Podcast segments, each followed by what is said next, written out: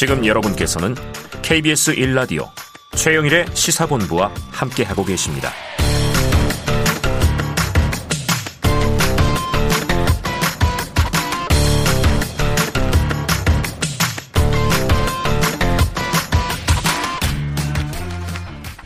네, 자, 오늘은 사건 본부가 기다리고 있습니다. 자, 사건본부 매주 수요일에 뵙고 있는 배상훈 프로파일러 나와 계십니다. 어서 오세요. 안녕하세요. 배상훈입니다. 자, 그리고 알려드릴 사안은 저희가 치킨본부를 열고 있다는 거. 그래서 청취율 조사 기간 이번 주와 다음 주까지인데요.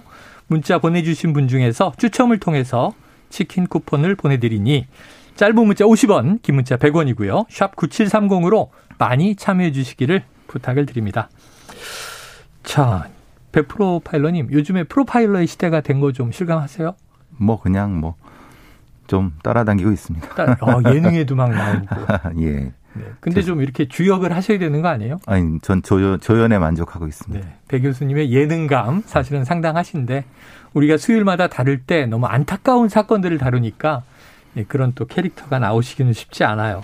지금 포털 커뮤니티에서 크게 화제가 되는 사건. 이른바 가평 계곡 살인 사건. 지금 공범으로 지목된 이은혜, 조현수. 지금 행방이 묘연한데 이 사건은 언제 어떻게 일어난 사건이에요? 네, 사건 자체는 2019년 6월 30일 날 벌어진 이은혜 씨의 남편 음. 윤모 씨가 어, 가평에 있는 용소 계곡이라고 하는 네. 굉장히 그 다이빙 명소라고 하는 어, 데에서 어, 익사 상태로 익사, 익사한 사건입니다. 네. 어. 근데 당시에 가평 경찰서에서는 사고 사로 처리를 했고요. 어, 뭐 다른 어떤 문제 제기가 좀 있어서 4개월 뒤에 2019년 10월에 일산 서부경찰서에서 음. 수사가 제기됐고 네네. 1년여 동안의 수사 그리고 그 뒤에 또 검찰 수사를 통해서 다시 제기돼서 지금은 인천지검에서 네. 이 이은혜 조연수 그리고 한 사람 더 세 명을 공범으로 지목해서 수사 중 작년 12월 13일 날 1차 소환 조사를 마치고 네. 그 다음 날 다시 소환을 하려고 했는데 네. 에, 응하지 않고 도주한 거죠. 아. 나머지 한 명의 공범은 지금 구치소에 있습니다. 아, 사건은 2년여가 됐는데 예, 예. 우리 대중들이 이제 알게 된 것은 결국은 이게 처음에는 사고 산 줄 알았더니 아니다 살인 아니냐. 그래서 경찰 조사, 검찰 조사 다 가고 소환까지 했는데 사라져 버렸다. 그렇죠. 야. 자, 그래서 공개 수배가 된 사건으로 지금 아주 뜨겁습니다. 지난 4개월 동안 카드나 전화를 사용한 흔적도 없다고 하고 어떻게 추리하세요? 14일 날, 12월 14일 날, 이, 저, 바로, 어, 그 뒤에는 카드라든가 휴대폰 산지 훅 없고. 네. 그러면은 이게 분명히 이 둘이 예, 상당히 그 준비를 했을 것이다. 아. 현금이라든가 네네. 아니면 이런 어떤 도주지, 도주지 이걸 은신처. 예. 그런데 이제 문제는 외부로 나간 흔적은 공식적인 건 없다고 합니다. 그러니까 이제 출국 기록 얘기를 하는 출국, 거죠. 네네. 근데 출국 말고 뭐 말한 밀항이라든가 네네네. 아니면은 뭐 이런 경우 있을 수 있지만은 최근 코로나 시국이기 때문에 아, 그렇죠. 중국 동부 해안이라든가 음. 일본 서부 해안 남부 해안은 사실은 그렇게 밀항이 용이하지 않습니다. 네네. 그리고 비용도 뭐 비용이라고 표현은 그렇지만은 네. 어 이게 뭐 적지 않은 예, 비용이 예. 암암리에 이제 거래 가격이 있으니까 네네. 그건 사실 불가능하다고 치고 어. 어 국내에 있을 가능성이 훨씬 높다고 보고요. 네. 네. 국내에 있을 가능성이 높은데 음. 상당히 준비를 했기 때문에 카드나 전화 없이 흔적을 남기지 않고 지금 버티고 있는 거 아니냐 하는 이제 가능성을 얘기해 주셨습니다. 생활 반응이 너무 없다 보니까 이런 경우가 있잖아요. 그 범죄를 저지른 범인의 경우도 극단적인 선택을 하는 경우 이런 반응도 이제 뭐 하나의 가설로 나오긴 하는데 자 워낙 전문가시니까 이런 유형의 범죄자들 심리를 보면 그럴 가능성도 있긴 있나요? 상당히 적습니다. 적다. 왜냐하면 네. 이은혜의 그간의 여러 가지 행적이라든가 네. 그것을 통한 심리적 분석을 통해 보면은 네. 어, 일종의 타인에 기생해서 어. 일종의 주도성을 가지고 타인을 착취하는 유형이라고 하면은 예, 예, 예. 그것은 남편인 윤모 씨에 대한 행위로 나타납니다. 음. 그의 어떤 월급이라든가 이런 것들을 싹 다 일종의 지배형 착취를 아, 하고 네. 있고 네.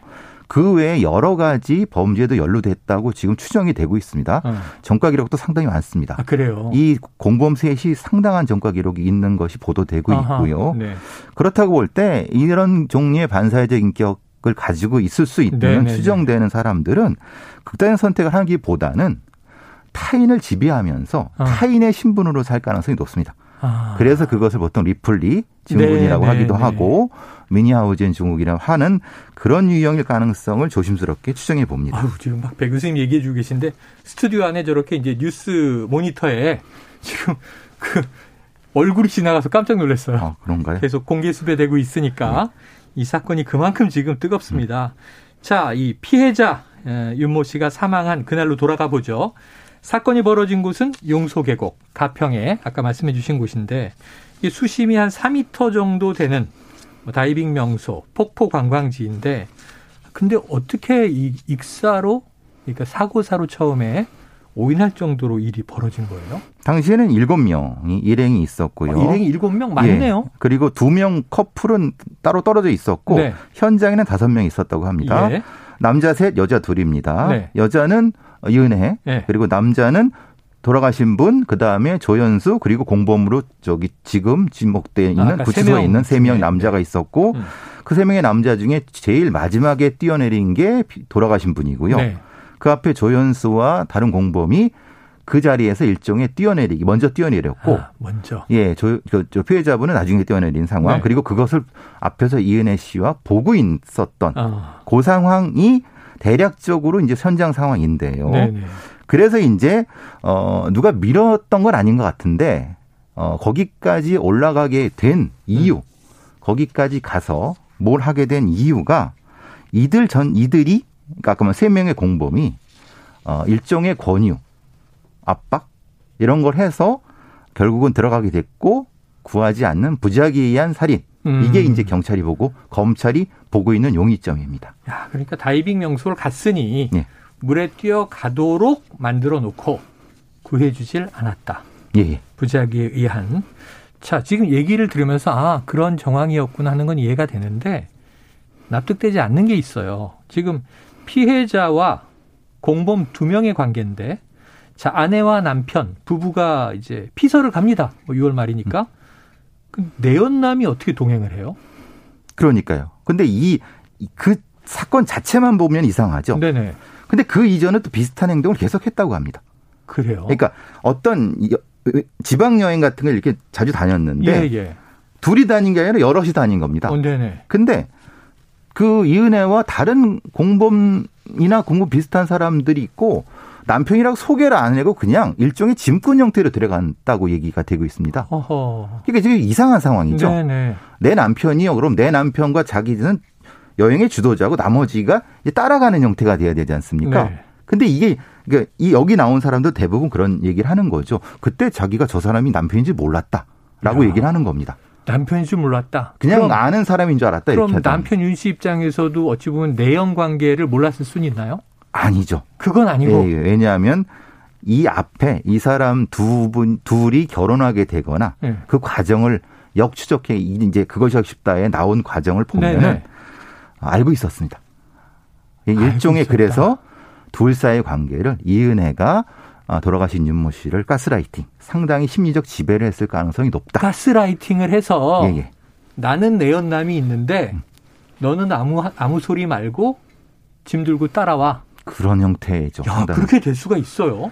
실제로 이제 관계가 둘이면은 불가능하지만 네. 셋, 넷 경우는 가능합니다. 왜냐하면 아. 비교를 시키기 때문에 그렇습니다. 네네. 경쟁을 시키는 게 상당히 심리적인 세뇌 기법입니다. 아, 세뇌 기법이다. 예, 예. 아, 이게 오싹오싹해집니다. 이게 납득되지 않는 게요. 지금 그 사망한 남편 윤상엽 씨. 자, 대기업의 재직 중으로 알려졌는데 연봉이 무려 한 6,500만 원 정도 돼요. 적지 않습니다. 그런데 장기 매매를 알아봤다. 엄청난 생활고에 시달렸다는 얘기인데 어떻게 이해해야 되나요? 그러니까 이제 그 월급은 대부분 이은혜 씨 쪽으로 왔다고 합니다. 연봉은 다 예. 부인이 예. 착취하듯 가져갔고. 그렇죠. 지배적 착취란 말씀 제가 그렇게 네네네. 드렸고요. 사는 원래 신혼집에도 본인과 공범들이 살고 어, 남편은 회사 근처에 저 쪽방 같은데 네. 단칸반 정도에 살게 됐습니다. 원룸에 네. 호스텔 같은데. 그게 무슨 관계겠습니까? 아. 이게 정상적 부부 관계 맞습니까? 아, 정상적 관계가 네. 아니네요. 그래서 일, 이건 일종의 지배적 착취가 경제적, 심리적 착취를 했기 때문에 네. 이윤 씨가 보낸 어떤 카톡이나 거 보면은 만 원도 없고 삼천 원도 없어서 친구한테 그것을 어. 꿨다라는 비참한 상황이 됐다는 겁니다. 아니 근데 좋아요. 어떤 그게 음. 강제력에 의해서 음. 지배적으로 제압이 됐다고 이해할 수는 있겠는데 이 사망한 남편은 이은혜한테 돈을 못 준다고 미안해했다. 그러면서 내가 돈을 더 줘야 되는데 이건 어떤 심리로 이해를 해야 됩니까? 음, 그만큼 이제 자신을 필요하게 만드는. 아. 그래서 두 가지 그러니까 커플이 됩니다. 보통 네, 이런 경우 네. 심리적 지배와 의존성이 네, 네, 네. 커플이 되게끔 종속 관계가 예 이런 걸 계속 반복하는 기제로 네. 나타납니다. 그러니까 이게 보통 뭐 어떤 폭력에 의한 뭐 강요 이런 거보다는 절대 그렇지 않습니다. 훨씬 무서운 것 같은데. 네. 자, 지금 이제 윤 씨는 극단적 선택을 암시하는 카톡을 보낸 것도 있다.